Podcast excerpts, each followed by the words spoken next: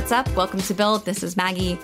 Today, I have another short one, this time on a subject that has been coming up more and more in conversations with podcast guests and with other people in tech and products, and I'm assuming probably everywhere.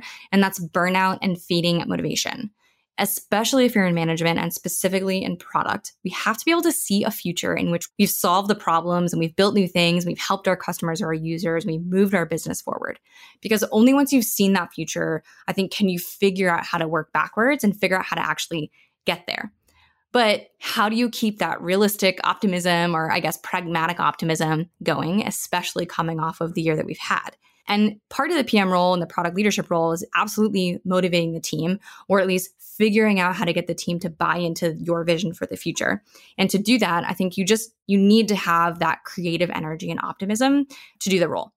And the other day, someone I work with reminded me of this when they mentioned how, when in doubt, just getting into a rhythm of talking to customers, shipping something, talking to customers, shipping something is just the best thing to do if anything has gone wrong or if you need any kind of motivation boost.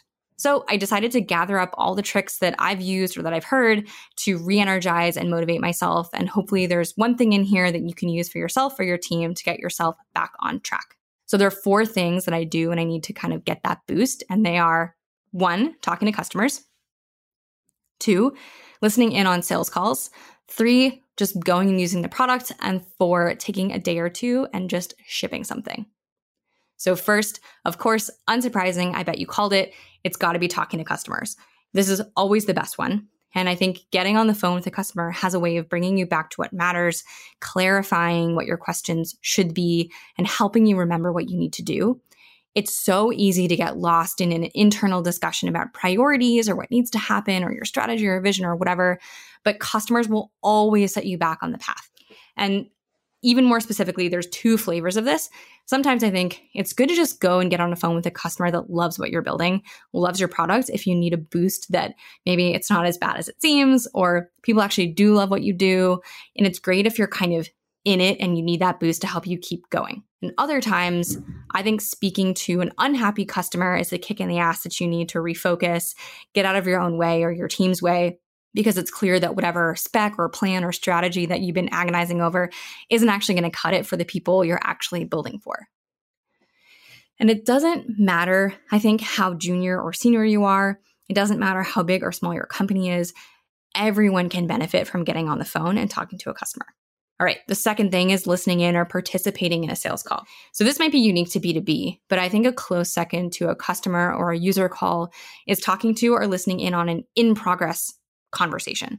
Similar to paying users or customers, this can either be super energizing because you see how excited the people are to buy what you're creating, or it's really easy to see the gaps that cause those conversations to fall apart and the hurdles that people run into when they're evaluating your product. Again, this is a way to cut through the noise and get right back to the heart of what matters, which is delivering what your customers or your users need. And I find that these conversations are especially helpful if your team is stuck kind of arguing about what they should do or what's next, or arguing about a feature A versus feature B. There's nothing like a chat with sales, the sales team itself, or a prospect to really make it clear whether any of those features are going to matter at all. I also find that these conversations can be exciting because you get to see how people react to your work and how well that plan that you put into place months and months ago is actually showing up and working on the phone. So the third thing is going and using your product. Again, if your energy is waning and you're losing motivation, or maybe you're just stuck and can't really decide what to do, another great option is to step out of what you're doing and go and use your product. So for this one, like forget the vision, forget the strategy, your OKRs, your plans, your goals, whatever. Go and use your product. And I don't mean just like open it up and click on it. I mean, actually use it in the way that it is intended to be used go through a full workflow. You will immediately clarify what needs to be done, or maybe, and this is a really interesting one, you might realize that you don't actually have to do the thing that you've been talking about doing because it's good enough. And instead, you actually really should be tackling that big other opportunity. And this is one that I've definitely fallen into. It can be so easy to just assume that, like, you just need to keep going on your product and it's not good enough and and you've got all these things on your backlog and you know you had all these ideas that you wanted to ship but if you just go and use it and try to forget all that stuff it, it might actually be good enough okay the fourth thing and i think probably outside of talking to customers this is my favorite and that's get the team to just carve out some time to ship a small quality of life thing that they've all been dying to do.